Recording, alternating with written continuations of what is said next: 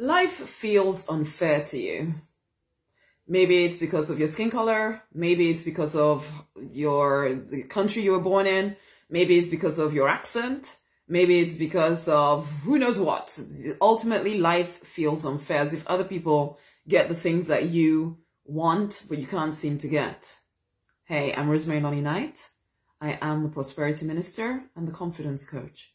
I support driven spiritual people to regain their confidence, to leave behind the pain, the limiting beliefs of the past, to rise victorious in their true design life. I believe we all get to live free, fulfilled, financially abundant, love drenched lives if we're willing to claim it. It should come naturally to us, but it doesn't.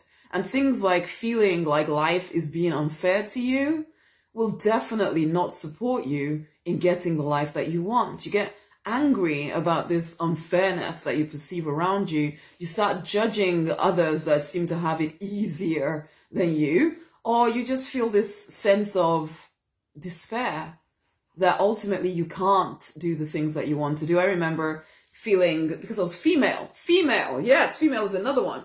Um, I remember because I was at in a church, or in fact, I was brought up in a country where well, because I was born in the UK, but then I went to uh, Nigeria for a while, and it's very male dominated, or at least it was when I was growing up there.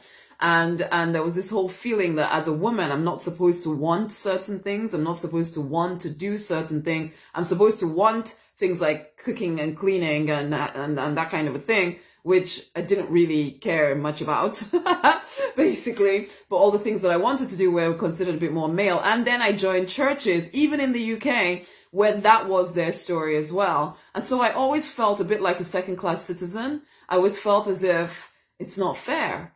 Because I, and, and also I kind of really blamed God a little bit there, although I would, would never say that out loud at that point because I felt as if, why would you put all of these big ideas and these big dreams and these these, you know, big plans inside of me and then put me in a female body so that therefore I can never actually make them come to pass. At least that's the way I felt at that point. Now I recognize that it was always my choice. I had to be willing to go after the things that I desired, regardless of what I considered to be fair or not fair or any of that stuff. And I finally got over myself and decided to go after the things that I wanted. But I see this happen in people of color, in, in females. It, it, can happen in different groups. It doesn't even matter. Um, where they just tell themselves stories. And you might be somebody telling yourself a story of why you can't do the things that you can't, you want to do because this is this way. And, and the problem about saying that is that you remove all your choices. What are you going to do about the fact that you're black or that you're brown or that you're whatever? What are you going to do about it? There's nothing you can do about it. So once you tell yourself that, you immediately cut off all choice it's because I'm black and that's it. It's because I'm gay. That's it. That's why they're treating me that way. And that's why I can't get the things that I want. It's because I'm a female. That's why I can't get the pay rise. don't you see that in my company, that's, that's just the way it is. All the men do it well. But uh, the moment you say things like that over things that you have no control over, you are immediately giving your power away to that thing. You're immediately saying, well, I may as well give up now because it's just the way it is. There's nothing I can do about it. But it's not true. You are too powerful for that, except you're using your power to keep yourself stuck. Okay? I'm trying to encourage you here. I'm not judging you because I did this myself, telling myself the story that I couldn't. Oh, God doesn't want me to do it because I'm female, so I need to, you know, submit. And uh, I was never very good at submitting, I have to say, basically. but seriously, Stop giving yourself an out in that way.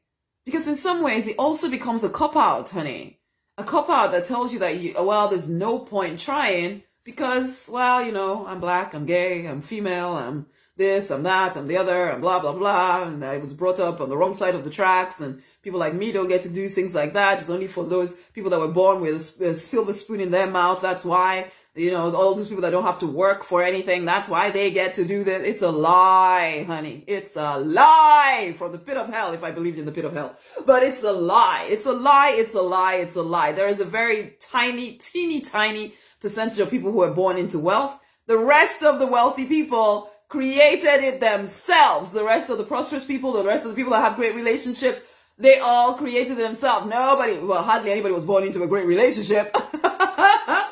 they created it themselves as you can too. If you are willing, prosperity is available to every single person. I don't even care where you live. I am one of those people that was actually brought up in a third world country, so I can get away with saying, I don't care where you live. There is a way forward. there is a way forward.